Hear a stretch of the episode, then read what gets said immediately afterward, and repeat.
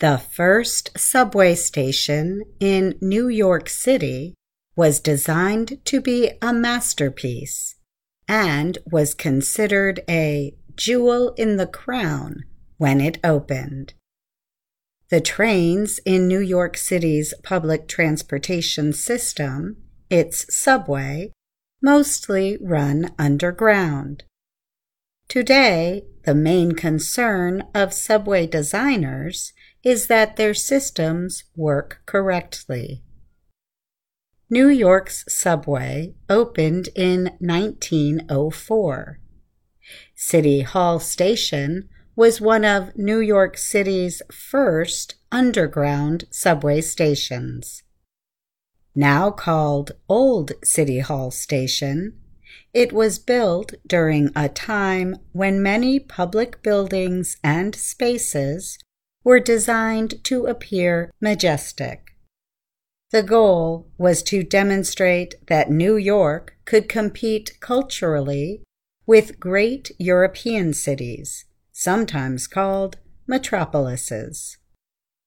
It was a statement that New York City had arrived at the level of the great European metropolises like London and Paris, Rome, Madrid, that New York City was taking its place as a world city, said Clifton Hood. Hood is a history professor at Hobart and William Smith Colleges in Geneva, New York. Inside Old City Hall Station, the top is not flat in shape, but curved instead. The walls rise up to create a high, round shape known as a vault. Square pieces of glass, called tiles, shine. Some of the lights in the station are called chandeliers. These are beautiful hanging lights that hold many individual light bulbs and look like huge pieces of jewelry. Polly Desjarlais is with the New York Transit Museum. She said she was blown away when she first saw the old station.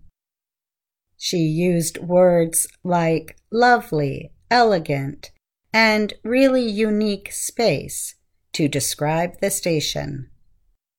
I've heard the station be described as a celebration of curves because there are a lot of curves. Everything is sort of rounded, Desjarlais said. But those beautiful curves are why the station is no longer part of the normal subway system. Its rounded platform cannot fit long trains. The platform at City Hall is really curved. It's a very, very tight curve and the platform itself is just over 200 feet long. So it's short, Desjarlais said. As the subway got busier, trains got longer, and we added cars. We were growing those platforms and making them longer. Although it is no longer part of the subway system, Old City Hall Station is still being used. One train line, the number 6, uses the old City Hall station to turn around.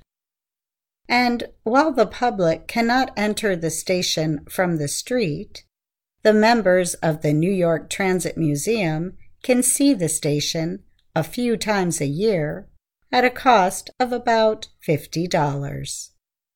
Over the years, there have been ideas to make the old station a restaurant or a place for travelers to the city to visit. However, security concerns put those ideas to rest. Today, the unofficial way for the public to see the old station is by taking the number 6 train and staying on after the last stop. Then the train turns around at the old City Hall station, and riders will be able to see the majestic space.